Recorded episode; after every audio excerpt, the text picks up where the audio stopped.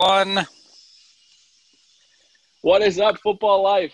This is Football Life Presents the Audible. I am your host, Randy Hammond, uh, preparing and excited for game one of the wild card round with my New York Yankees taking on the Cleveland Indians. But I am joined by my co host, who is a happy camper because his Chicago White Sox just took a 1 0 lead over the Oakland A's. But this is a football podcast, Matt. We got some football to talk about. How are you doing, my friend? I'm doing well. I stayed up a little bit later than I wanted to with that Chiefs and Ravens game. Coming off a very productive week, Randy. 13 2 and 1 this past week in my prediction. So I'm going to give myself the old uh, Tataroo on the back. And you know what? Better to be lucky than good. You know, that's what I always say. I've never really been that good at anything, but I've been very lucky. So I'm with you on that. Uh, we're going to break down each and every game that happened in week three. A lot of good stuff, a lot of bad stuff, and a lot of ugly stuff. And we're going to touch on it all. Um, and we're going to touch on some injuries and a COVID situation involving two teams going on right now. Uh, we're going to preview Thursday Night Football and give a quick fantasy update as well. And obviously, I will be monitoring my Yankees game as we speak. So uh, don't mind me if I am distracted. But Matt, we're going to start right with that Monday Night Football game, the game that we touted as the game of the year, the Chiefs and Ravens. And the only word I can say is it's kind of underwhelming.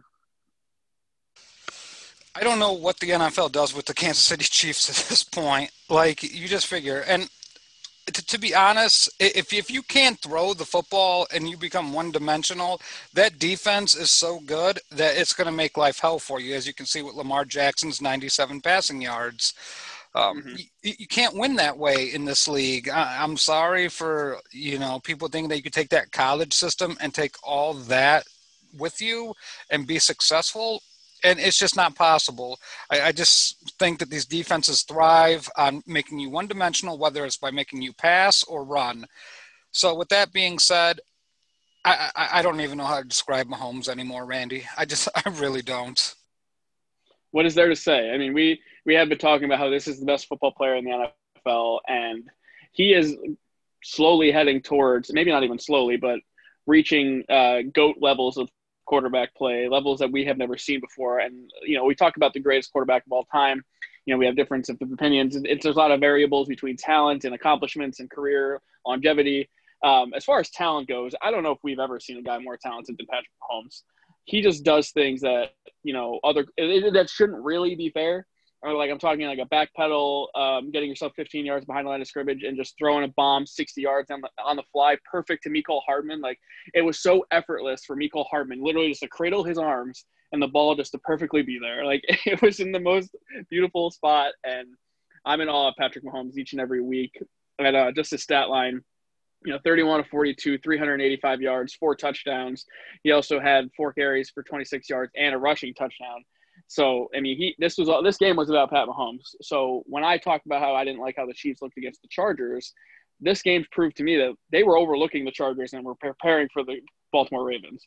That game didn't mean anything to them. They knew they could beat the Chargers without even preparing for them, and that says a lot about how good the Chiefs are and other things about the Chargers. But anyway, this was a close game in the fourth quarter. I don't want to act like the score is indicative of how this game wasn't. You know, it, it was a kind of a blow, but it also was still a game.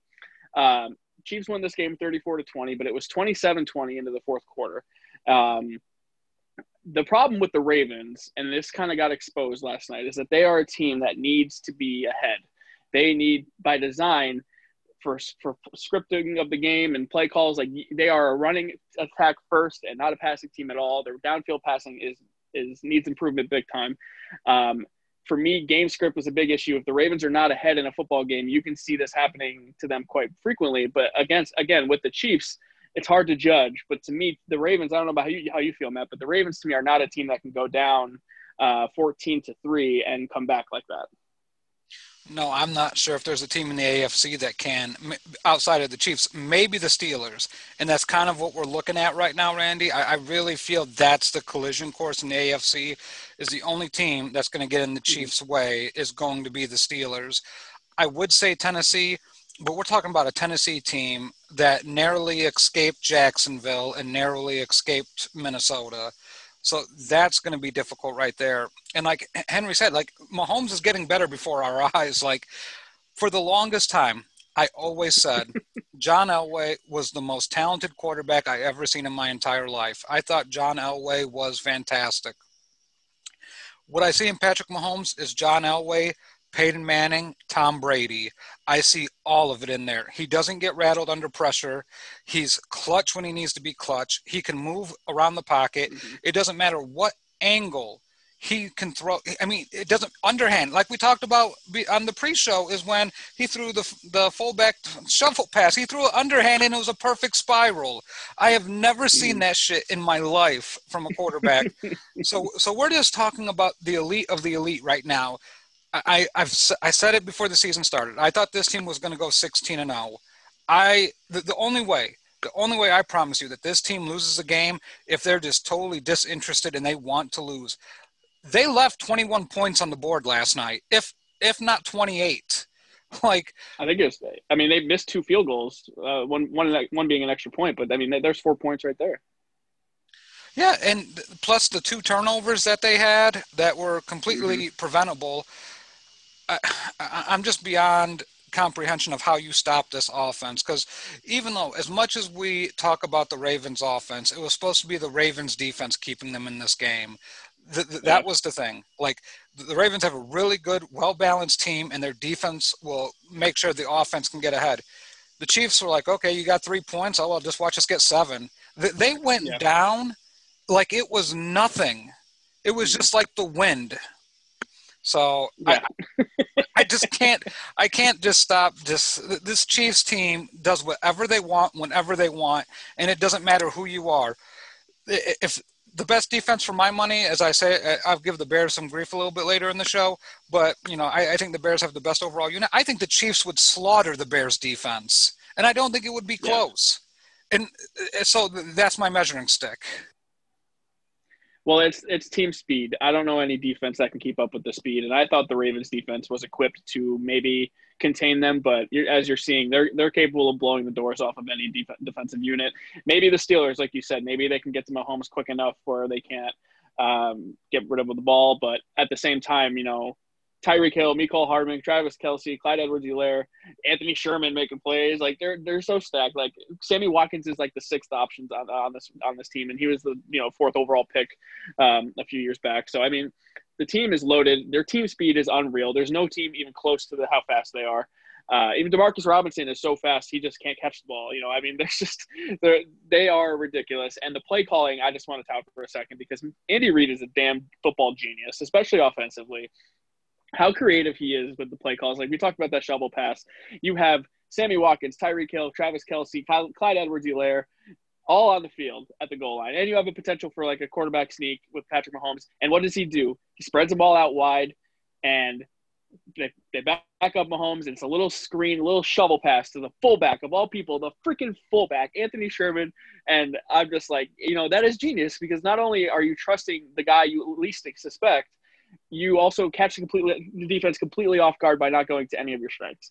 Uh, they have that confidence in their team all around, and what they do with the tight end slip passes, like they are so creative with how they use Travis Kelce, with their play designs, with the crossing routes. It is unlike any other team in the NFL.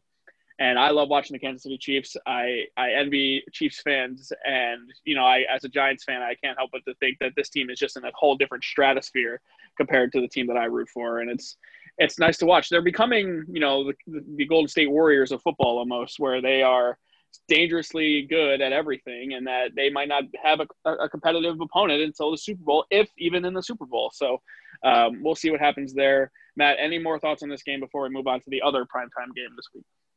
The, Ravens got to do a lot of soul searching at, this stage in the game, um, just just to focus on them a little bit. To lose that way, to be hyped up as much as they were, and to be labeled a contender. I mean, th- that that was a body shot that they took that may have knocked them out. That's how big of a statement the Chiefs made. And I know you said the game got close in the fourth quarter. It, it didn't feel close to me just because of all the lost opportunities and the Chiefs basically doing whatever they want. So the, the, Ravens took a hell of a body shot here. I don't know how they get the confidence. You heard Lamar Jackson say there are kryptonite. You can't be saying shit like that because it, it's already over. They meet in the playoffs again. I'm sorry. This is going to be hard for them to come back from. Yeah, if they, if they run into each other in the playoffs here, uh, hold on, Aaron Judge hits a deep fly ball. and it's out of here. Let's go, Yanks. Sorry. Uh, Shane Bieber's weakness. My boy Aaron Judge. Yeah, that, that's Bieber's weakness. Yes. He does give up the home run. Yes. this is going to be a very odd podcast for us, I feel. Um, but the thing about the Ravens, and I said it at the beginning, is that game script matters a lot to them, and they need to have ball control offense. They need to be able to, to rush the ball down the other defense defense's throats. Um, they had the chance to set the tone for this game early, and it was Lamar Jackson and the Ravens, and they drove the ball downfield, but then they stalled, and then Chris Jones made a couple plays, and they had to settle for a field goal. If they could have punched that ball in the end zone, maybe this this game changes a little bit. But the Ravens need to work work out some things, and you know maybe we'll see between now and the playoffs if that changes. But like you and I have been saying, the Chiefs are so ridiculous. I can't imagine how that changes. Um, in you know, especially this year. I need Lamar Jackson to develop more as a downfield thrower, and yet he has not. He has yet to do that to this point. So, okay. So speaking of downfield passers who are very good at their jobs, who are veterans in the NFL, who are two future Hall of Famers. Sunday night football, the Green Bay Packers going in to the Superdome in New New Orleans and putting putting it on the Saints here uh, without Davante Adams. Aaron Rodgers is on this FU tour and he looks incredible. Uh, the Packers win this game 37 to 30. The, it was kind of an interesting battle here because the Packers were without Davante Adams, the Saints were without Michael Thomas, both without the number one wide receivers, and it just appears like to me that despite Brees' stat line, which you can thank a ridiculous Alvin Kamara run for, uh, that Aaron Rodgers is playing at a much higher level than Drew Brees is at this point like I we talked about it, you know, to start the year. It's like everything that we talked about, Randy, is coming to fruition almost. Um, th- th- this is the last stand for Drew Brees. I mean, this is the OK Corral, and he's losing this gunfight. It ain't looking too good for him. Even with Michael Thomas, I don't know what changes for this offense because Brees, there's no respect on his deep ball anymore.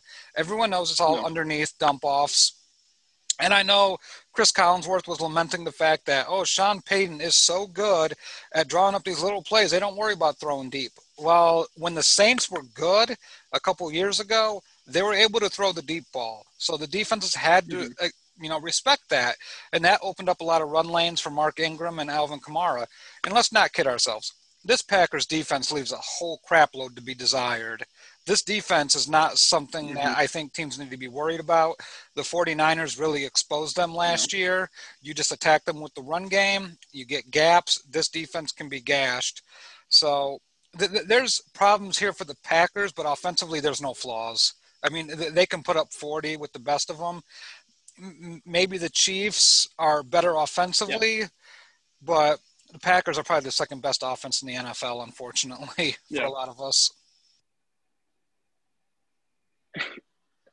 Well, I mean, it's the, you know you have the Chiefs who are light years ahead of everyone, and then there's like the Packers and the Seahawks, and you know guys with, with quarterbacks who you know are capable of winning you games just based on their talent alone. Um, when you have a, an offense like the Packers have, all you need is your defense to be average, and you'll win games. Uh, if you have a atrocious defense who is going to give up all these leads, then obviously that's a bigger issue. But you know, you look at Davante Adams is a, is an elite NFL wide receiver. You know, I don't think any of us would argue otherwise. He's probably top five in the NFL, and his absence is huge. I think, but despite that, Allen Lazard comes in, has six catches for 146 yards and a touchdown. Robert Tonyan comes in, has five catches for 50 yards and a touchdown. Jace Sternberger, three for 36. Like Aaron Rodgers is so good at spreading the ball around. And as long as he trusts his guys, you know, they're clicking on all cylinders. And that's the big thing is trust. It's similar to Brady, where Brady didn't trust the guy. Forget about it. Um, but the Packers, man, are impressive. They're three and zero oh now, and they their offense looks like it is top three offense in the NFL to this point. I want to talk about the Saints quick here specifically Alvin Kamara because I I kind of gave them crap for giving him the contract that they gave him, but in Michael Thomas's absence, uh, he has absolutely put on a show here. He's he had six carries for 58 yards, but he had 13 catches for 139 yards and two touchdowns, and possibly the run of the year, which he, he caught a, a screen and made I I'd say seven Packers defenders miss, and kind of looked back as he walked in the end zone like, "Whoa, none of you guys can tackle me." Which the Packers do this from time to time, where they fail to tackle people and help people get paid and make people look really good. But nonetheless, this has been a year so far for Alvin Kamara.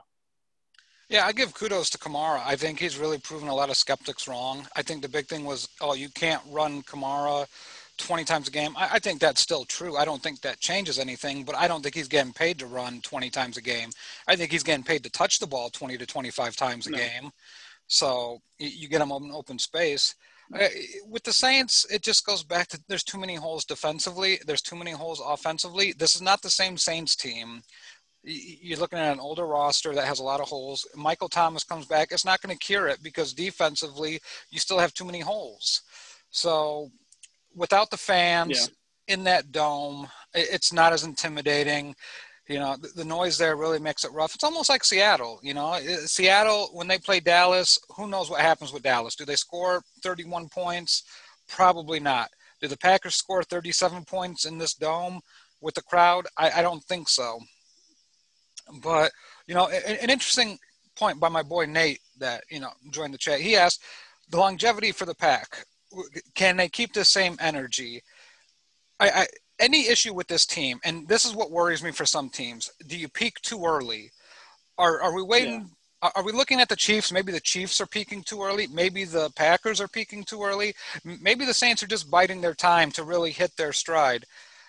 I, I don't know. I, I think the Chiefs are a different level. The Packers, I can kind of make a case for that because they are older in some areas. You know, the Saints, this may be their peak.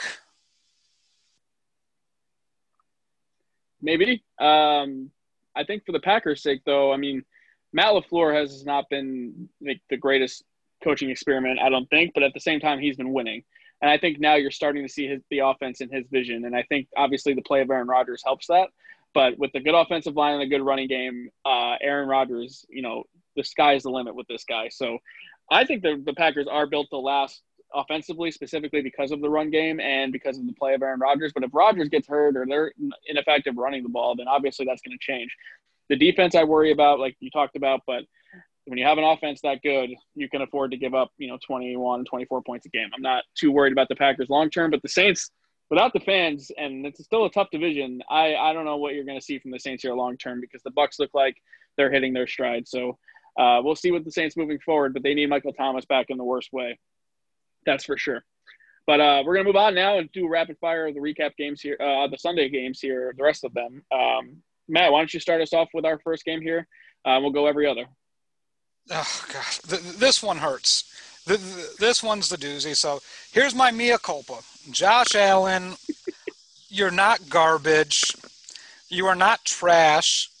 Maybe you're recyclable. Maybe. I mean, it's possible. The refs bailed you out with a terrible pass interference call in the end zone. So, you know, I can't give you all the credit. I mean, you had your plus one with the refs, but – for those interested, the Buffalo Bills beat the Rams 35 32. The Rams dug themselves a deep hole, um, a lot due to Jared Goff's poor play, but it's Darrell Henderson's coming out game 20 carries, 114 yards with a touchdown. And not only that, just for good measure, he added one reception for six yards. So he kind of had 120 total yards. Not bad for a running back. Um, but Josh Allen, you know, we keep on going the Josh Allen show 24 for 33, 311 yards, four touchdowns. Tip my cap to you, Josh. Four carries, eight yards, and a touchdown. Um, but really, you know, the, the, Bills showed something against an okay team. Um, I'm going to give the Rams a little bit of a pass here because they did have to travel all the way across country. So I'm not going to give the Rams a bouquet of flowers and forgive them for this loss. But the Bills did an okay job.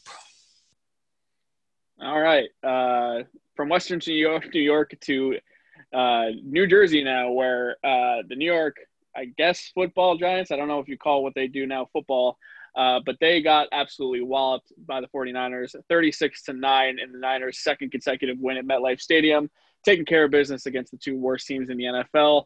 Um, this game is very disappointing as a Giants fan uh, because I talked myself into the, the, fact that they needed to win this game. Um, they they needed to take advantage of the backup quarterback and how the Niners were banged up, and they not only could not win this game, they could not even be competitive with the Niners backups in this game. Nick Mullens looked like the second coming of Joe Montana. He was 25 of 36, 343 yards and a touchdown. The Giants defense offered no resistance, and this game could have been, even been a bigger blowout. Jerick McKinnon had a touchdown catch called back on a, on a, penalty, and several other plays from Brandon Aiyuk were called back from a penalty. And Brandon Aiyuk played really well in this game as, a, this was coming out party as a rookie. He had three carries for 31 yards, mind you, but he also had eight targets, five catches for 70 yards. He looked really good uh, and gave the Giants' best defender um, James Bradberry issues the whole game. Um, look, I'm just going to be straightforward with you all off season, I have been very negative, very down, very pessimistic about the Giants. This has been the worst stretch of football in franchise history. They have been the worst NFL team in the last three years record wise, and it is not close. They are worse than the Browns, who went 0 16 one of those years. They are worse than the Jets, who many of us by like think by far have been the worst franchise in the NFL. I'm sick and tired of the Giants fans trying to spin this as some sort of positive thing. It is not. They are a big joke. They are worse off now than when they were when Dave Gettleman got there. I cannot stand this whole thing. Get rid of Dave Gettleman. I'll drive him to, to Nantucket myself. It's only three hours away. I'll happily do it, and I'll sing all kinds of happy songs on my way back. I'm done. Daniel Jones looked horrible in this game. Not necessarily. Like, I, I don't even know how to blame him. You know, there's just not a lot of talent around him. No Barkley, no Shepard. Slayton played a horrible game. Like, there's just not a lot of talent around this team, and it's Joe Judge low key losing this team already. But I'm not going to blame Joe Judge for that it's all well and good in week one when you're fresh and you're competitive. You had all a whole month to prepare for a team.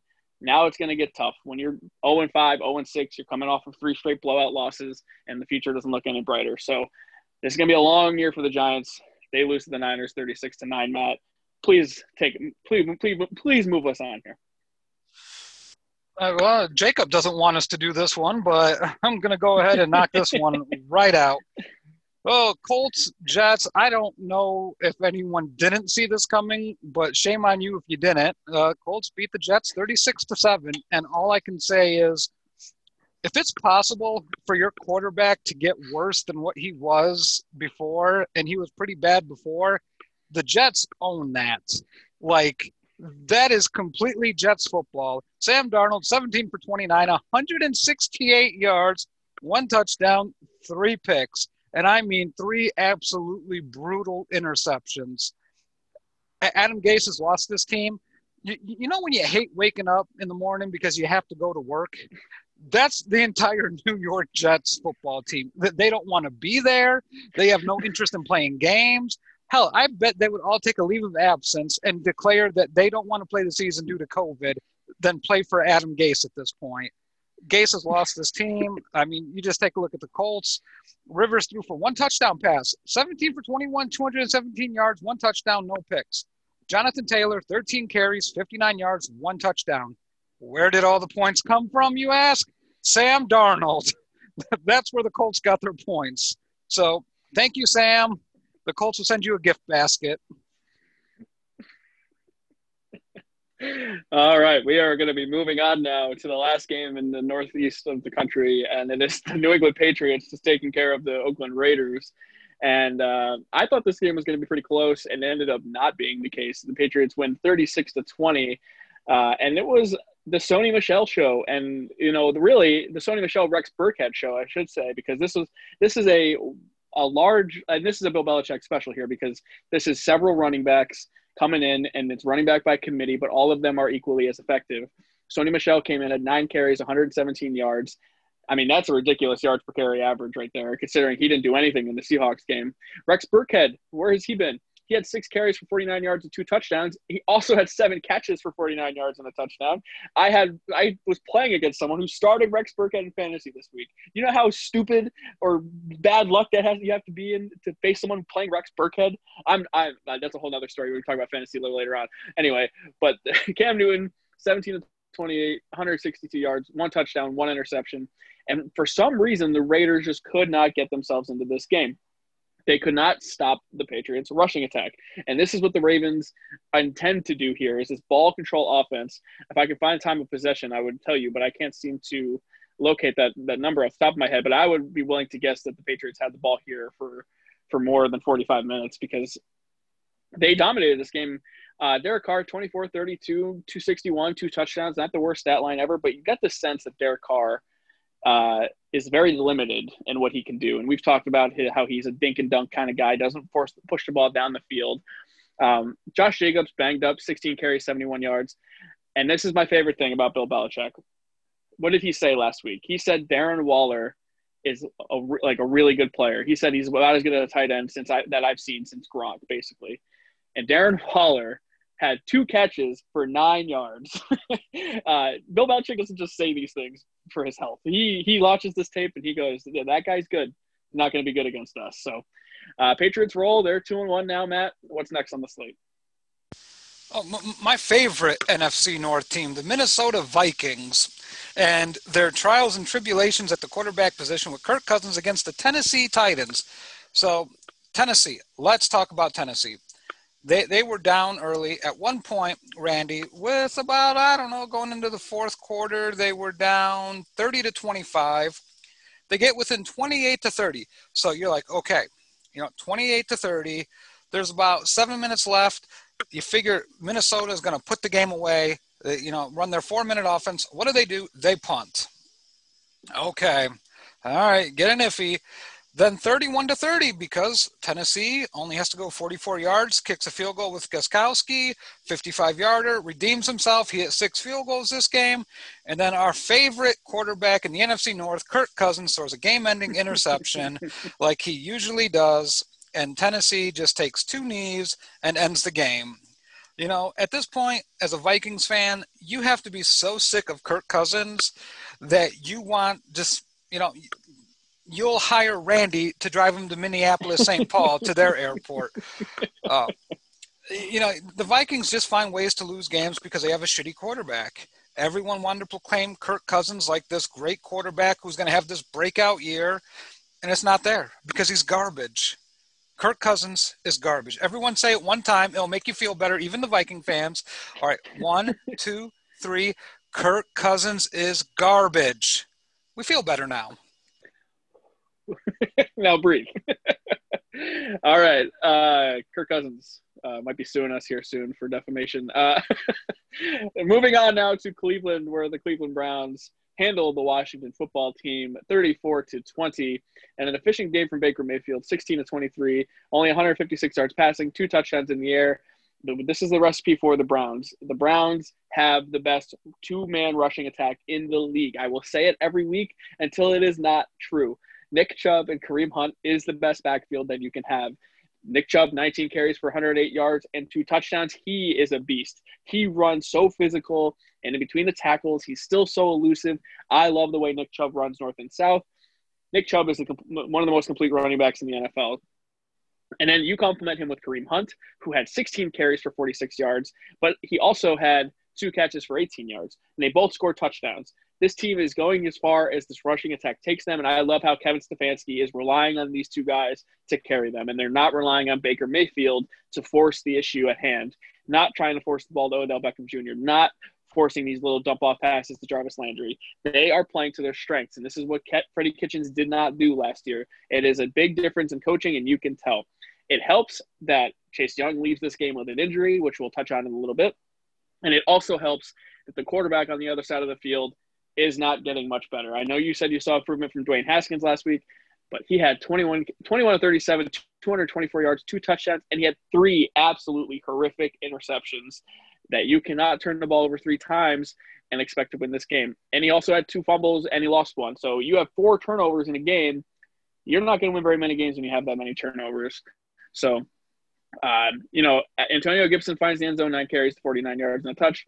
Terry McLaurin, four catches, 83 yards. But this game, to me, completely on Dwayne Haskins. Can't turn the ball over that much. I don't care if it is against the Browns. But now the Browns, by the way, this is their first winning record since 2014. So credit to the Browns and credit to us to talking about how good the Browns could potentially be this year. I'm excited what the future holds for Cleveland. Oh boy, uh, it's our annual Bill O'Brien segment. It happens every week. So here we go with the Houston Texans with absolutely I mean, this game is the epitome of just a bad, just a terrible situation. So at one point, uh, the Texans lose 28 to 21. Steelers get those 28 points, but at halftime, Randy, it was 21-17 Houston. At one point, it was 14 to 3 Houston. So you're thinking, all right, the Texans have this one in the bag. But oh no, Houston does Houston things. Coming out of halftime, they surrender a field goal. Their next four possessions three plays punt, three plays punt, eight plays interception, three plays punt. And that was the end of the game. The Steelers killed four minutes and 47 seconds to end the game. Th- this Houston team, and you have to feel for Deshaun Watson here, he has no help. Watson goes 19 for 27, 264 yards, two touchdowns, and an interception. How he's putting up these numbers is a work of magic. Our favorite player, David Johnson, you traded DeAndre Hopkins for him, 13 carries, 23 yards, one touchdown. And then, oh, receiving? Two receptions, 23 yards for a grand total of 46 total yards. Randy, I don't know how he's going to get to that thousand yards, thousand yards, but he better start getting moving. Uh, this Texans team is just bad. It, it's it's an awful situation, and I don't know how the hell the Texans get out of here. But Bill O'Brien, the GM, deserves to fire Bill O'Brien, the head coach, and then the owner deserves to fire Bill O'Brien, the GM, so he can get fired twice. I thought so. I thought I was so confident in my prediction. It was so close to coming true, and then the Texans get a Texans. So uh, this is why I'm not good at predicting upsets, but here we are. Moving on to the city of brotherly love, where I'm sorry, Matt, this is as bad as the Giants were this week and as bad as the Jets were this week. This is the most pathetic game of the week because neither team tried to win. And that is the most un American, unpatriotic, most lack of competitive spirit thing I've ever heard of in my entire life. I could not stand how this game ended. And as soon as it went to overtime, credit to my buddy Greg, who I watched every every Sunday with on Red Zone. He goes, "This game's gonna end in a tie." He was so confident in it as soon as the overtime started. I hate the 10 minute overtime rule, but regardless, both of these teams had a chance to win this game. And then at the end, I'll just point out that the, the Eagles had a chance. They were going to kick a 59 yard field goal with Jake Elliott, who, as a Giants fan, I can't stand because he did make a 61 yard field goal against us a couple years ago and ended our season in week three, basically. And then there's a false start. They get pushed back five yards. And what does Doug Pederson do? This is, by the way, with like six seconds left in the overtime. He decides, I'm not going to kick it. I'm going to punt it. I'm going to punt the ball in overtime. Don't even throw a Hail Mary. Nothing. I'm going to punt the. What are you doing? You just said, I'm okay with tying because I might lose if I miss this field goal and give the Bengals good field position.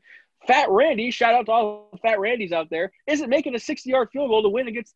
I'm, I'm, I, I is maddening how these teams managed to blow this game. The Bengals had this game won. Carson Wentz, to his credit, drove the length of the field at the end of the game, put the team on his back, rushed for a touchdown to tie the game late. I am just I I could not believe how these teams handled the end of this game. I was so angry. I know tie's not as bad as a loss. Uh, a tie's like kissing your sister. I'm sick of it. No, no ties. I'm sick of ties. It's not good. I know it's like, well, the, now the Eagles are going to somehow win the NFC East because they're going to be seven, eight, and one, and the Cowboys are going to be seven and nine. Great. I'm, I'm, I'm hope you're proud of yourself. But to me, I'd be embarrassed if I was a fan of either of these teams. But if I'm a Bengals fan, I walk away thinking, all right, Joe Burrow, he's still the man because he still played very well in this game. He had 31 44, 312 yards, two touchdowns, no turnovers. That's what I'm looking for in a young quarterback. And I, I can't talk about this game anymore because it makes me mad, but the Eagles have a lot of issues. Doug Pederson, shame on you. Absolutely shame on you. Matt, move on for us, please. Well, I, I, just to touch on that, they also decapitated Joe Burrow. Like, I'm surprised his head was still attached to his body after that one hit. So, kudos to Joe Burrow for coming back and getting pissed off and proceeding to tie with the Eagles next game, fantastic game. This game made up for a lot of shit this weekend, but Seattle and Dallas, mm-hmm. a lot of back and forth, 38 31 Seahawks. And what can I say? You know, DK Metcalf had one of those dumb plays where you're just like, oh, why'd you do Leon it, DK? Let. Yeah, Leon, Leon it. and that's fine. You know what? That's fine because if Russell Wilson's your quarterback, you know he's going to make it up. So let's just go through some numbers real quick. Dak Prescott threw the ball 57 times, and I don't care what world you live in. Dak throws the ball 57 times, you are in trouble. Three touchdowns, two picks, 472 yards. The reason why he had to throw it 57 times because Zeke only had 14 carries for 34 yards. Talk a lot about what you want about the Seattle defensive front, but they stopped the run. They have stopped the run against a very committed run team in Dallas. Now, what does Mr. Unlimited do? 27 out of 40, 315 yards, five touchdowns. And the best deep ball receiver in the NFL currently, DK Metcalf, four receptions, 110 yards, should be two touchdowns, but he only gets one.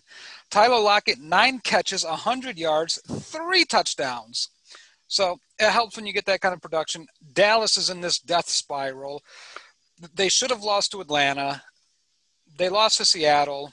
This is a bad football team. Seattle needs to find something defensively to stop the pass. I mean, you can't keep on doing this, but it was an entertaining game. Happy to see the Seahawks win yet again.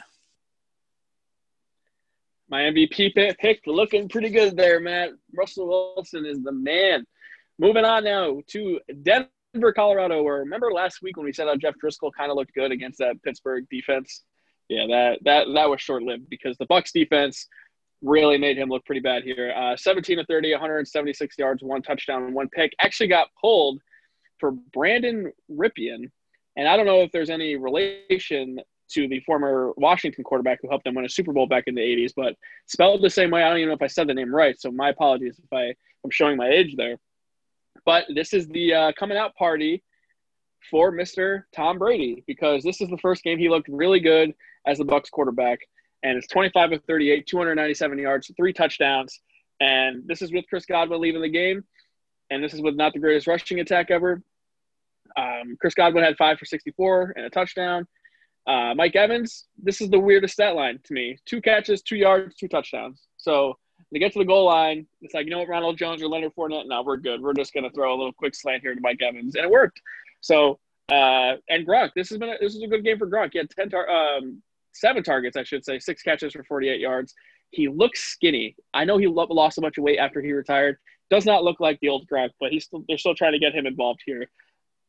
Um, you know, tough slug for the Broncos this year. They're very banged up, but the Bucs and that Bucs defense, especially, very impressed with, and I, I'm I'm looking forward to watching the Bucs here in the future. Matt, what have we got next?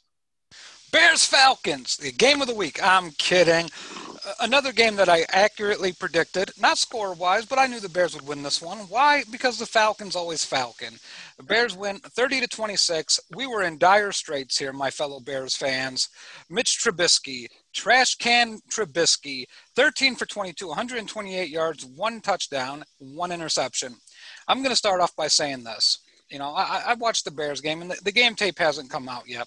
So I don't know everything that's happened. But watching him the past two weeks on the game tape, Randy, he misses so many throws, so many reads, so many guys. And it's the same thing that happened in 2019. I think 2018 we excused a lot of it because they were up by a lot of points because the defense kept on scoring all these touchdowns but you expected progress. Trubisky's the same quarterback he was in 2018 to 2019 to 2020. He's like what Jets fans hope Sam Darnold would be. Just stay at this level. Don't do this. Mm-hmm. Just flatline. But no, you know, Mitch threw, throws a terrible interception to the Falcons, down 23 to 10. Just, just a completely stupid throw. This one you can see. Receivers were running crossing routes. One was running a drag, the other one was running an arrow route. And of course, Trubisky stares down the zone sitting cornerback and throws the worst interception you've ever seen. I don't know how he couldn't see him. Jimmy Graham did nothing to help. I don't know what they had. Nagy said he needed to hit the arrow route coming out of there, but he didn't, which was Allen Robinson. So they pull him, and what happens? Big Dick Nick Big Dick Nick comes in and is the Lord and Savior of the Chicago Bears. 16 of 29, 188 yards, three touchdowns, and it should have been five. And I'm going to take Anthony Miller to task here. Great, you caught the last touchdown pass, and we'll touch on running to the L in a minute. But damn it, Anthony Miller has all this swag, as he likes to say, all this bravado, all this. So you have to catch passes that hit you in your hands. I don't care if you're falling down to the ground, you get paid to catch those passes. The referees, my issue with the Allen Robinson touchdown, you ruled it a touchdown. There was not indisputable evidence to turn it over. We don't know who had possession when you when they went to the ground. Tie goes to the receiver, but you called it a touchdown on the field. How did that shit get overturned? If you called it an interception on the field, then yes, it should have stayed an interception. That was a bullshit call by one of the worst refereeing jobs this year. The Akiem Hicks sack, Randy, I'm not sure if you saw that. He tackled Matt Ryan and got called for roughing the passer. How the hell are you supposed to tackle a mm-hmm. quarterback? Like, just, hey, man, I, I, I'm not going to touch him. I hear, I got here, but besides all that, Nick Foles takes care of it. Like I said, in the huddle, telling Anthony Miller, Anthony Miller, you just run to the L. I'll hit you. He knew the blitz was coming. He saw mm-hmm. it. Blitz zero on his ass, and he throws a perfect strike after getting lit up. It's going to be a lot about the Bears coming up because these are the four biggest games that Matt Nagy has for his entire career right here. I think, I, I honestly believe the Bears are going to win three out of one or three out of four here, and we're going to go in at seven and one. Randy, we'll be seven and one, headed to the playoffs. Wow, uh, I I don't know your schedule off the top of my head, but that is interesting. Because if you ask me who the worst three 0 team is, I would probably tell you the Bears. But with Foles, it's a different uh, different ball game because you know Mitch Mitch really held you guys back. So uh, you mentioned it. The, the thing to me that I that was notable was Foles coming in there and say, "Hey, you know, if they come on the blitz, just run to that L in the end zone or the ATL, and I'll hit you." And he did. You know, that's that's all on Foles being the veteran and knowing what to look for. So I'm interested to watch the Bears now. They are now a watchable team to me, despite being three zero. Oh. The Falcons. As a quick note on the Falcons before we move on. Uh, they they are the first team to lose uh, games when they're up their first team to lose two games while being up 15, uh, I believe, in the fourth quarter uh, ever in the NFL and within one season, and they did it in back-to-back weeks. So shout out to Atlanta. You uh, somehow find new ways to lose each and every week. All right, one more game before our game of the week here, and this is a Matt Bushnell upset special. Ding, ding, ding, ding, ding, ding, ding. Matt Bushnell correctly predicted Carolina Panthers over the Los Angeles Chargers. Good job, my friend. Teddy Two Gloves, 22 to 28. 238, 235 yards, one touchdown, no picks. Mike Davis filling in for CMC, 13 carries, 46 yards.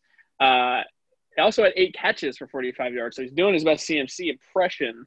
Um, you know, the Carolina defense came in here and they, they did a good job here, but despite Justin Herbert's um, stat line being 35 to 49, 330 yards, and a touchdown, um, he also had a pick and he had a fumble. So the turnovers is what killed the Chargers in here.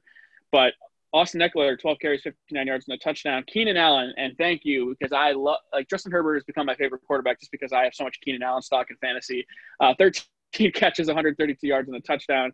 Um, and they had a chance to win this game at the end. I don't know if you saw, but they had a hook and ladder play designed where they had the hook part, and and Allen caught the hook, and when he lateraled it to Ekeler, who appeared have room to run, uh, Allen just pitched it too far out wide and Ekeler ended up dropping it, and uh, the game was over there. But I, I would have loved to see how that play shook out if they could have pulled that off. But credit to you, Matt. You, you, you correctly predicted this upset victory here. The Chargers gonna Charger regardless if Phil Rivers is the quarterback or not. They lose a game that they easily should have won. Um, but Panthers, Matt Rhule getting his first career victory, and good job on the Panthers. Good job on your prediction there, bud. Yeah, you know, it was one of those gut feelings where I just felt like the Panthers were close, knocking on the door, and I don't believe in the Chargers yet. I, I think the Chargers have some issues, so you know, I, I, would like to take all credit, and I will. CMC being out, no one would have done that, so go me. yes, go you. Uh, and now we move on to our game of the week, and we have a special guest who is working on joining us at the moment. Um, but it is the Lions over the Cardinals here, and I'm we're going to welcome in our resident Arizona fan as soon as he joins us. Um, but Matt, give me your quick thoughts on this game before our friend Corey Decker joins the show. Well, you know, you know, Corey's not wearing his Arizona Cardinals jersey today for good reasons because Kyler Murray officially took himself out of the MVP race this past Sunday. You know, I'm just going to say this: every team's hold on. I'll let you talk in a minute, Corey. Just just hold on one second here. Every team has that one team, and it's stupid. You never get it. You don't understand why. You know, baseball, I remember the White Sox could never be Oakland. Every time they went to Oakland, they were going to lose. And it didn't matter what team you put. The 2005 White Sox got their ass kicked by Oakland, and it didn't make any sense. The Cardinals' bugaboo is the Detroit Lions. Like, of all the teams to be bad against, why the Lions? But no, I'll say this: Kyler Murray. Hopefully, this is kind of one of those wake-up calls where you realize you just can't do it all on your own. You, you need to follow the structure of the play. You need to go through reads, and your athleticism, while great, is not good enough to win by itself in this league. So hopefully, it's a wake-up game. All right, now he's here. Corey Decker, our resident Arizona Cardinals fan. Corey, how you doing today, bud? I'm doing pretty good. You know, Matt, with a guy, uh, for a guy that has six kids, you sure like to prematurely ejaculate on football. wow. hey, hey, hey! You know, you know what though? This is a kid show. well, not anymore. Seeing how my team hasn't lost to the Detroit Lions in almost oh, half man. a decade, and your team can't beat the Detroit Lions. I mean, you know what? You know what's crazy about that? We have you were talking about those opponents. We have the Lions and then the Panthers, who we haven't. The Panthers are twelve and five against the Cardinals ever since they first started. So we have two of these teams back to back. It's insane. yeah. Well, the Panthers wow. are, are, just happy with what. I did not realize that. Yeah, every loss that we've had to them over the past since 2013 has been by at least two possessions. So don't pick the Cardinals and pick them. Jeez. Yeah, I, I, guess those Cardinals are scared of pussy. Uh, huh? our, our... Yeah, I mean. okay, all right. Get, get the show back. This, this, this was a we're, we were 20 episodes into the show and it was a family show. We are completely off the rails now. but Corey, we're having you on here so you can talk about some Cardinals. Uh, Kyler Murray had three turnovers in this game. Obviously, still put up great numbers, and I'll pull them up here quickly if I can just get this damn computer to work. But you know, he still played pretty well, but he also had some brutal turnovers, which obviously led to this loss. Um, was this a matter of time for you with Kyler Murray, or was this pretty surprising? No, it was a matter of time. I mean, he had some bad games uh, his rookie season, but I think that I think that the team was being a little high and mighty on themselves entering this game, uh, entering this game two and zero, oh and looking down on this Lions opponent, which, as Matt said earlier, the Lions have beaten the Cardinals a lot, except for last year, which was a tie, which who the fuck made that rule? Ties. This this isn't participation trophies. Don't. Yeah, I don't like ties either. but the Cardinals were just bad in all three facets of the game, and then we had all sorts of injuries on defense. But even with those players in, I think Matt Stafford would have lit up this defense. Yeah, Stafford really played well in this game 22 of 31, 270 yards, two touchdowns the big thing is that he didn't turn the ball over, uh, and that's the difference in the game. When you lose a close game, you know, 26 to 23, as you did, it comes down to Kyler Murray throwing three brutal interceptions. Um, you know, is is he kind of like DeAndre Hopkins had 12 targets, 10 catches for 137 yards. I kind of missed the interception. So, what was the issue with the picks? Was he staring down Hopkins too much, trying to make too much happen? What what was going on there?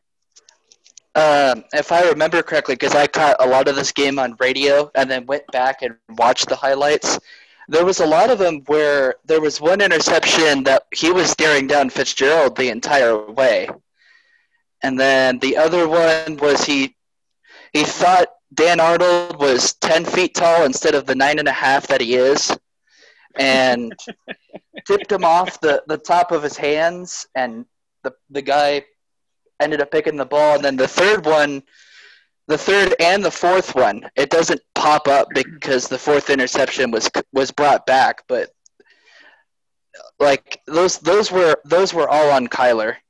It's like th- those those were his bad. Yeah, uh, you know this is obviously a game the Cardinals would love to have back. They could have easily won this game. They could easily be one of the three and zero oh teams in the league. They obviously they have production from Kenyon Drake, 18 carries, 73 yards. They don't have an issue moving the ball. They don't turn the ball over. They are a great offense, or at least you know an offense with great potential. The defense needs work for sure.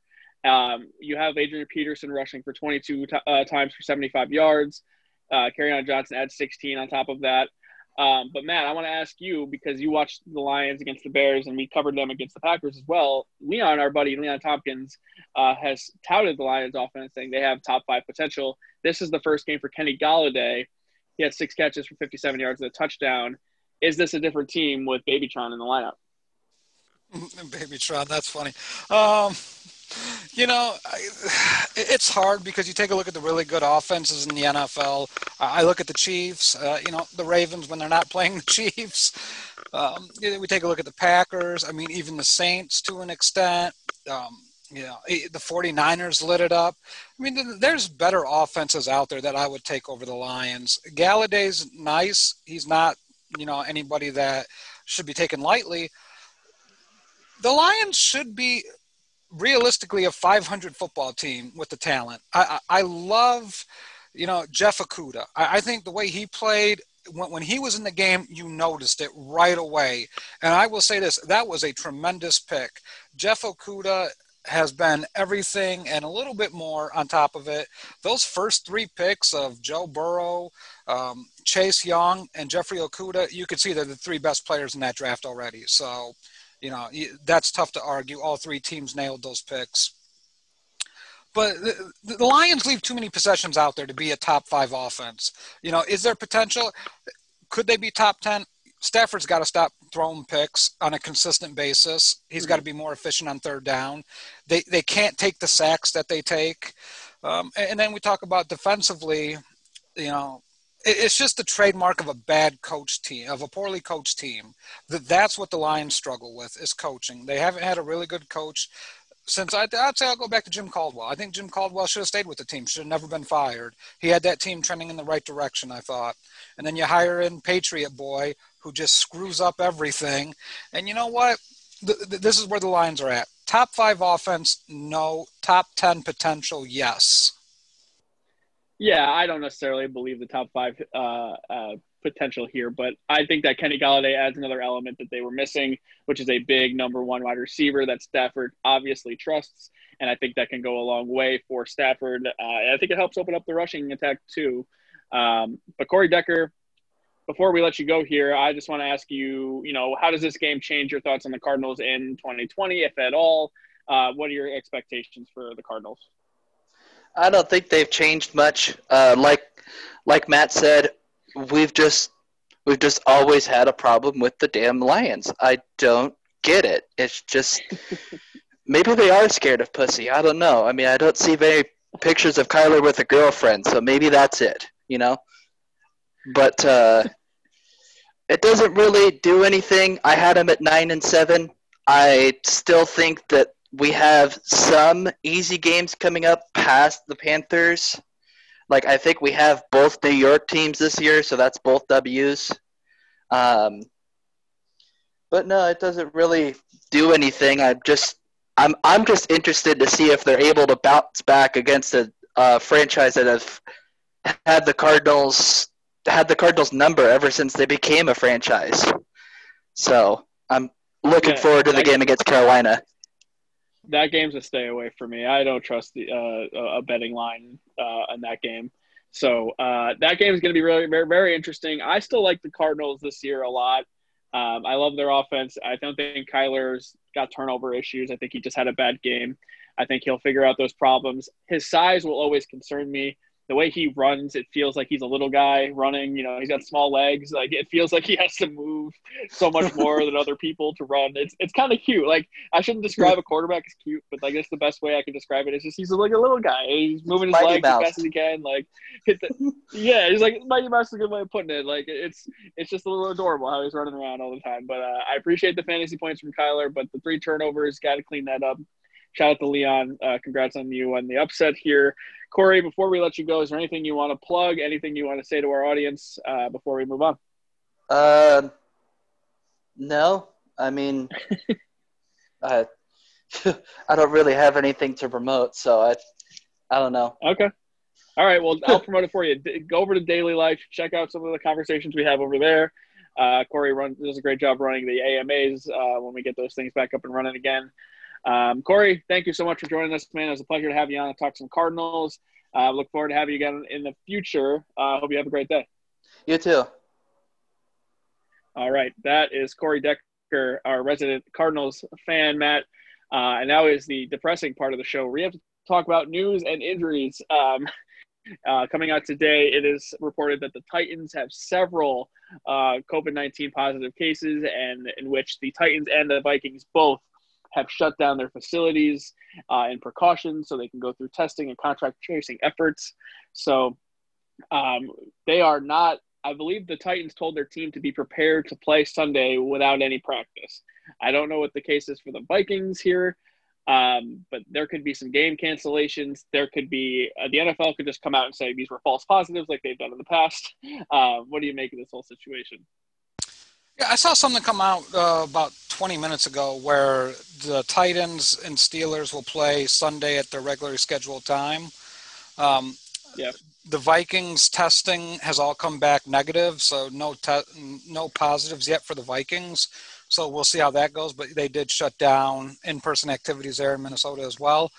Um, I, am hoping that you know it's just a bunch of negatives and we get no delays in the schedule. I know they'll move it to Monday night if they have to, as far as the backup plan. Yeah. So I, I'm not overly concerned yet. It's just a bad bad situation to be in. Hopefully, it's just all mm-hmm. asymptomatic, and you know these mm-hmm false positives maybe or something. But yeah, it's, it's not a good situation. You never want to hear that. It was only a matter of time. You know, I, I think the NFL has done a really good job of following protocols and having guidelines in place.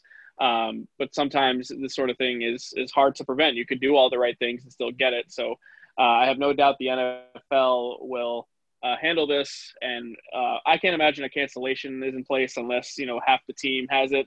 But like you said, it seems like to me they are going to uh, move forward. And if they have to delay the game to Monday, they can, which is a good sign. I think they have a good contingency plan in place. Uh, like you said, I hope no one is, is, seriously ill with this, and I hope everyone can move on and it's it's fine. I haven't heard any other issues with any other teams, and it seems like it's just the Titans. So let's get those guys who have it uh, out there quarantined. If you don't got have it, let's move on and, and try to try to figure out how to move forward with the schedule here because that's what I'm concerned about. If you start rescheduling games or canceling games, I don't know how you make those up in football.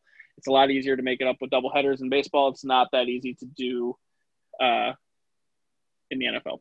Okay, well, I wrote this rundown earlier today, and I was expecting Earl Thomas, the free agent safety, to sign with the Houston Texans. And, you know, obviously before the show, things changed. They called off their workout with the former All Pro safety and just decided they were not going to sign Earl Thomas. This also comes the day after uh, Skip Bayless, uh, famed hot taker, claimed that the Cowboys lost that game to the Seahawks because they did not sign Earl Thomas, which is just a completely asinine thing to say. Um, but I, I, don't know what happened here. What do you think happened with the situation with Houston? Earl Thomas is batshit crazy. Um, yeah.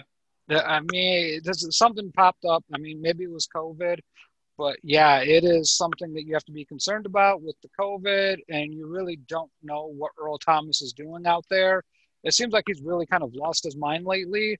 So he might have been out there with his side chick and then his other side chick, and you know they've been around a bunch of people. So I, I think the Texans are doing this out of an abundance of caution. So I, I tip my mm-hmm. cap to the Texans on this one. And Skip Bayless is an idiot. Like anytime anybody listens to him, watches him, it's worse than alcohol. You, you immediately lose brain cells upon sight yeah, I just wanted to throw that in there because Earl Thomas had his name mentioned a couple times this week, which I thought was interesting. Um, and now we got uh, unfortunate injury news here, and I want to start with one of the hits that really made me mad uh, over the weekend, and I just want to pull up the guy's name. But Chris Carson has a knee sprain and is expected to miss a couple weeks.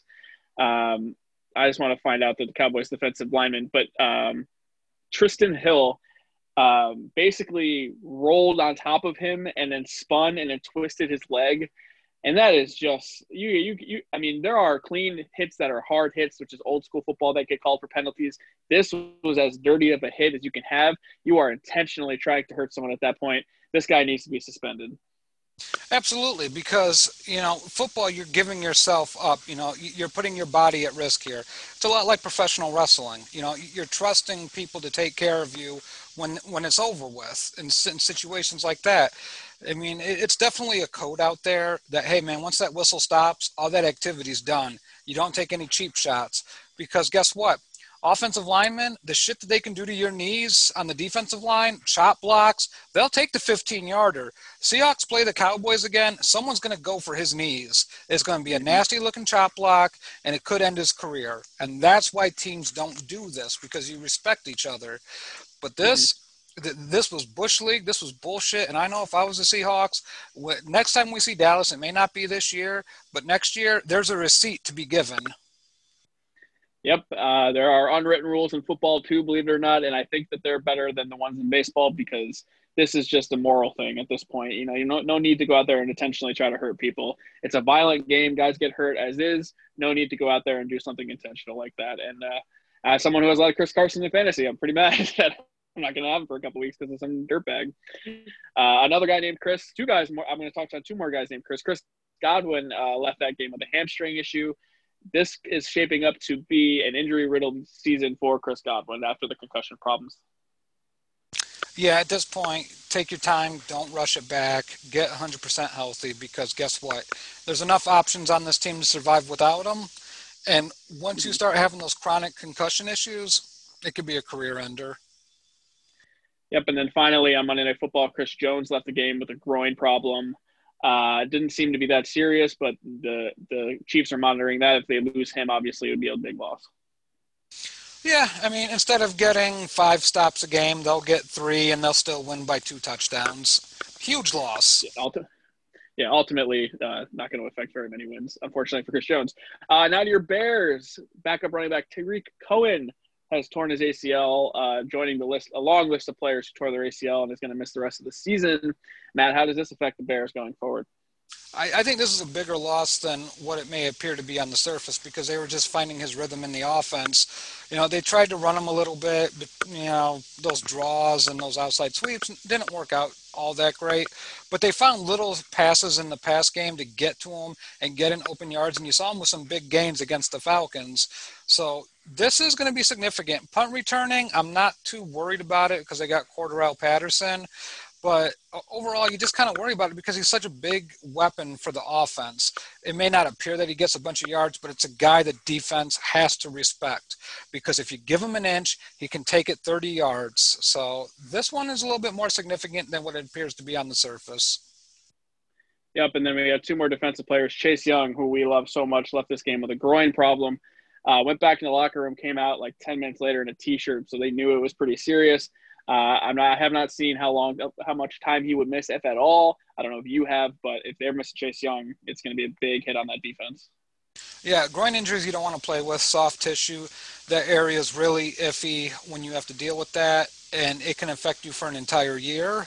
So I would say he's still young. You're not going to the playoffs, even in this crap hole division. Just rest him up, get him healthy, and enjoy his long career. Yeah, for sure. And then the last one I want to touch on here quick is Jurrell Casey. Uh, Denver traded for Jurrell Casey uh, from Tennessee in the offseason. He completely tears his bicep, which sounds painful. Uh, he is going to miss the rest of the year. And the Broncos are just the latest team to be ravaged by injuries, especially on their defensive line. Uh, I don't know how much this affects the Broncos, but it is just you know another uh, added to the list of injuries for the for the Broncos nonetheless. Yeah, it just seems like, and I hate to say this, because you, you never want to say injury benefits other teams, but my God, what the Chiefs are going to do to the Broncos is going to be sickening. The Broncos probably can't stop the run at this point. It's going to be hard because teams can double team Bradley Chubb all day. I mean, with Von Miller and Jurrell Casey being out on that defense, it, it hurts. It hurts a lot. This is a last place team, and Vic Fangio is probably going to lose his job. Yeah, which sucks because you know it's hard to to judge it based on injuries. You know, I mean, losing Courtland Sutton and Drew Lock, it's a big part of what you thought you were going to have. You're not going to have that. And not having Von Miller is obviously as big of a loss on the defensive side as any. I feel like Vic Fangio should be given a little bit of a leash, but you might be right about that. Uh, okay, moving on now. We have a football game here on Thursday. Well, I don't really know if it's a football game, but it's something here. um, we have uh, Broncos traveling to MetLife Stadium to face the New York Jets. And normally I have some talking points and some storylines to, to talk about here, Matt. But in this preview section, I literally just wrote, yikes. I mean, what's there to watch in this game? Uh, uh, okay. All right. My, my honest thoughts. Last week we had Jacksonville and Miami, right? You had the beard versus the stash. It, it was a mm-hmm. different kind of storyline. There was interest in the game. wasn't that bad. You know, I thought Minshew showed what he was, but my God, this game, I, I, I don't want to see Sam Darnold. I don't want to see Driskel or whoever else they're throwing at quarterback. Maybe you tune in to watch Jerry Jeudy. I, I, I don't even know who the Jets have that is worth watching offensively. Defensively, I'm not interested in Brad, Bradley McDougald, whatever. I'm, he's a good player. McDougal's a good player. I don't want to say that about him. But there is nothing entertaining here for me um, to watch on this Jets team. It, it's really hard for me to be like, okay, yay, go Jets. So I'm not looking all that forward to it to be honest with you. And then all the other storylines that we have to play with, I'm, I'm just not a fan here. I don't know what is like the exciting thing. Like if you're someone who hasn't gotten to watch a lot of Sam Darnold, like maybe you want to see like what's uh, what the issue is. You know, I I, I don't know. I, I the Jets don't interest me in the slightest. They don't have a very good roster. They obviously are a terrible football team. Uh, for Jets fans' sake, I hope Adam Gase just gets uh, the doors blown off here, and maybe there's a chance. Maybe there's a chance if they get embarrassed to. I want to get get his name right. Brett Rypien, uh, who has been announced as the starting quarterback for the Broncos in place of um, of of uh, Jeff Driskel here, which I, I I don't know what to make of this guy you know the Jets. This Leon, uh, not Leon, but uh, friend Jacob, big Jets fan, more miserable than Giants fans are, uh, has said this is the most winnable game for the Jets that, that they have remaining on their schedule, and I kind of agree with them because I don't know what to make of this quarterback here. But if you're asking me which team on paper just has more talent, it's the Broncos. They still have Melvin Gordon. They're going to get Philip Lindsay back. Um, Jerry Jeudy, okay, yeah, I, I, can get down with that. Noah Fant, I could see having a, a good game here the Jets are like the Giants, where they make these teams that have issues look really good, and like they don't have issues.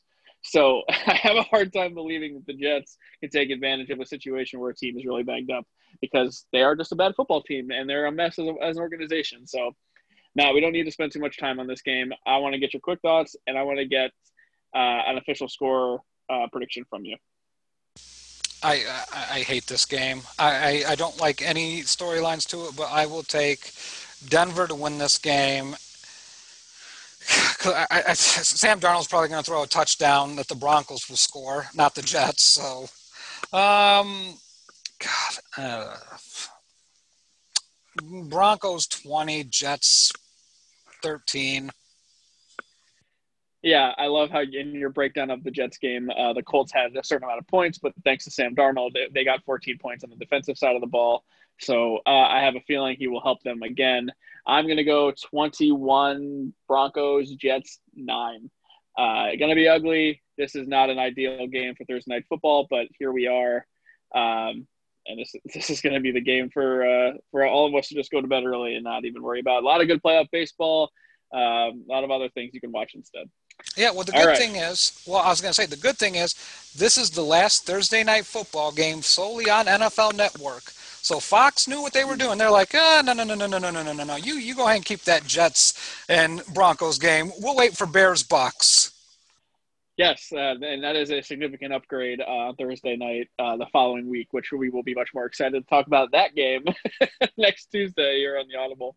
Um, all right, we're going to wrap things up here with a quick fantasy update, Matt. And uh, in our 10 team league for the Audible, you beat me. And a big part of that is because when you're in six fantasy leagues, Matt, I just want to tell you that you you're sometimes you just get uh, you overlook some things, and you're just maybe you're not focused on certain leagues that uh, don't mean as much to you. And that might sound like an excuse, but it is simply a reason. Um, that that is why Julio Jones was still in my starting lineup. Gave me a big fat goose egg against you. Uh, although it would not have made a difference. You beat me 140 to 93 um, that for as far as audible purposes, you know, I got to do better. Uh, I'm taking care of all fantasy leagues. All fantasy leagues matter. This is my own fault for getting into six leagues, and I own that. Yeah, I mean, you, you, come chomping at the bit. You know, you, I didn't win a game all year in this league, and all of a sudden, mm-hmm. you know, now I'm one and two because I beat the living bejesus out of you. in our other league, our 12 team league, Randy, I, am free falling and I don't have a parachute. It, it is getting really bad at this point. So, right now, um, I, I lost another one to my fellow White Sox brethren and Chris Frederick, and we, we have two 3 and 0 teams. I am the only one and two team in my division. Our lead team, by I believe Kevin Koo, is 3 and 0. Corey Decker's 2 and 1. And I forget who else is in my division, but we have EJ, who is also 3 and 0 in his division. Felipe has got is at 1 and 2. So Felipe is trying to get to that magic 3 5 no, 3 wins by the end of week 5. He's in line for it. He could do it. He may squeak it out. But I'm in bad shape here, Randy. I, I lost Saquon. I lost Courtland Sutton. Raheem Mostert's out. I've been picking up guys on the waiver wire. I started Trubisky last week. No, he still beat me. yes, yes. Yeah, so yeah. you know what? Times are a desperate. Yeah, fantasy can be very cruel, and a lot of times uh, it's similar to baseball, where uh, you're going to fail more often than you're going to succeed. But uh, the times you do succeed are the times you appreciate. So, uh, yeah, I've had some bad luck in a lot of fantasy leagues. And in my league, which no one seems to care about, Henry's in this league with me. He's a 14 team league. Uh, I am third in the league in scoring, but I've had by far the most points scored against me. And I seem to play seem to play against the guy who scores the most every week and I'm 0 3 because of it. And I, am I'm annoyed. I, this is the second straight week a tight end on Monday Night Football beat me. It was Darren Waller, then it was Travis Kelce. I'm I'm annoyed, but we're gonna fight through it. It's only 0 3. You can come back from 0 3. Let's let's make a run here uh, in that league for me. I want to defend my championship. Not off to a great start, but I want to move on. Uh, all right, Matt. Uh, before we say goodbye here, I want to get your quick waiver pickups of the week. I have a couple names in mind, but I want to know what you're thinking uh, before the waivers tomorrow. And uh, well, I think Darrell Henderson's picked up. If he's not, you know, pick him up. I know in both of our leagues he's picked up because I got him on my team. Um, mm-hmm. You know, wide receiver wise, I, I, really don't know this week, Randy. It it is a lot of bad out there. You see a lot of guys projected to get four and five points. So if you're in a mm-hmm. 12 team league, pick, pickings are slim, especially with the wide receiver injuries, because we've got to keep in mind Gage is out now, and so is Julio Jones. Who knows when he's coming back? So. Yeah you know, I, Shenault got picked up pretty quickly. Maybe mm-hmm. one of the Chiefs receivers, Robinson, if he's there, mm-hmm. or Hardman, I would take a chance on. But yeah, if, if you haven't put in a waiver claim yet, chances are you're not getting one of those guys. Yeah, Hardman's available in a bunch of leagues. I don't mind that move. Um, Justin Jefferson had a breakout week with the Vikings, and just based on uh, that offense, I think he does have a role. So I would be willing to take a shot on Justin Jefferson if you're desperate. Cole Beasley had a great game for the Bills. If you're a Josh Allen believer, maybe you want to take a flyer on Cole Beasley if you're in a deeper league. Um, but after watching what Brandon Aiyuk did to the Giants, I'd be trying to get Brandon Aiyuk if you needed a wide receiver. Hold on. If you're what what's that? I, Aiyuk's gone in my league. Jefferson's yeah. gone in my league. Like Corey, okay. I blame Corey for this. Corey Decker took Justin Jefferson. Screw you, Corey. Uh, all right, and if you need a running back, then you're kind of SOL like the rest of us. But uh, as someone who had a lot of Chris Carson stock, um, I would I would try to go um, Carlos Hyde, I guess. Um, he's gotten a lot of the work, a lot of the carries that Carson didn't get, but uh, Hyde might already be gone in a lot of leagues as well. I know I'm in deeper leagues where a lot of backup running backs are gone just based on insurance. So, uh, good luck. Is uh, the best thing I can say is good luck. And uh, if I will say this, you can make up some points this week with the defense that's available in almost every league, and it's the Denver Broncos defense. Sam Darnold is the gift that keeps on giving. I'd be picking up the Denver Broncos defense and streaming them this week against the Jets. Jacob said Frank Gore. Jacob, I'm sorry, my friend. Uh, but that is a great transition because we have uh, the uh, a great show tomorrow for you over in Ball is Life called The Step Back with Jacob and Leon. And special guest, me, yours truly, is going to be on the show because you know what? It has been the longest sports year ever, the craziest year ever. And it all started when Lakers legend Kobe Bryant passed away in January, and now it is time for the season to come to fruition. My my Los Angeles Lakers in the NBA Finals against the Miami Heat. I'm going to come on the show and preview the finals and talk up my Lakers and talk up LeBron and AD and hope for the best because That's all it is for. It's it's the win it for Kobe. I know you don't like LeBron. I've never been the biggest LeBron guy, but this whole year is to win it for eight and two four, and for Gigi, let's go Lakers. I, I don't hate LeBron as a person. I, I I do not enjoy the people talking him up like he's on MJ's plateau because only one person's on MJ's plateau, and that's MJ. But anyway, besides that fact, I just wanted to like to me, Randy, and I don't know how you feel about this. I just, I just, you know, I just want to touch on the basketball real quick. I'm sorry, people, but to me, it just the environment. Miami, Los Angeles, to me, it just feels like it deserves to be played in Los Angeles and Miami, not in the bubble. Mm-hmm. And I get the bubble, but it's just going to feel so weird. It, it, it, really is. Yeah, you, I mean, you saw how the Miami crowd really, you know, embraced the Heat when they had that run with LeBron six years ago. Uh, and obviously, the Lakers draw better than any team in the league. So the, the crowd aspect is going to be missed here. And I think it's been missed all playoffs, but the NBA has done an incredible job with the bubble, um, having no cases affect anything like that. And this has been a, a great playoffs as far as I'm concerned. With this, despite having no fans, the NBA largely watchable. There's been some great basketball action. So I'm going on with them tomorrow. Tomorrow's going to be a very long day for me uh, personally on top of that show. So uh, check us out over in the step back. Those guys are great. We're going to talk um, the Heat eliminating the Celtics, the Lakers taking care of the Nuggets, and preview the finals. Um, I'm not sure about Food Life. I don't know if uh, those guys are doing the lab or not, but if they do, check those guys out. They're always good at making you hungry, and those guys are great chefs. Uh, and Johnny and Matt Whalen. And then Pod Jobbers on Thursday. Wrestling has been the one consistent thing this whole year somehow. WWE and AEW. WWE just had a pay per view. Uh, some interesting storylines going on over there. So check out Jake Schwartz and those guys over in Pod Jobbers on Thursday. And then finally, Matt, we will be back on Friday midday to recap whatever this thing is on Thursday that they're calling a football game, and then preview all of the Week Four games. Uh, and I'm looking forward to that. That should be a ton of fun. Matt, do you have any parting words for our audience? Enjoy playoff baseball on Thursday because football ain't going to be it. yeah. Uh, Yankees up 3 1 right now on Shane Bieber. So I'm going to go enjoy the rest of this Yankees game. I hope you all have a wonderful day. We'll see you guys back here Friday. I'll see you over in Ball is Life tomorrow, Matt. And uh, I hope you have a good couple days, guys. See you.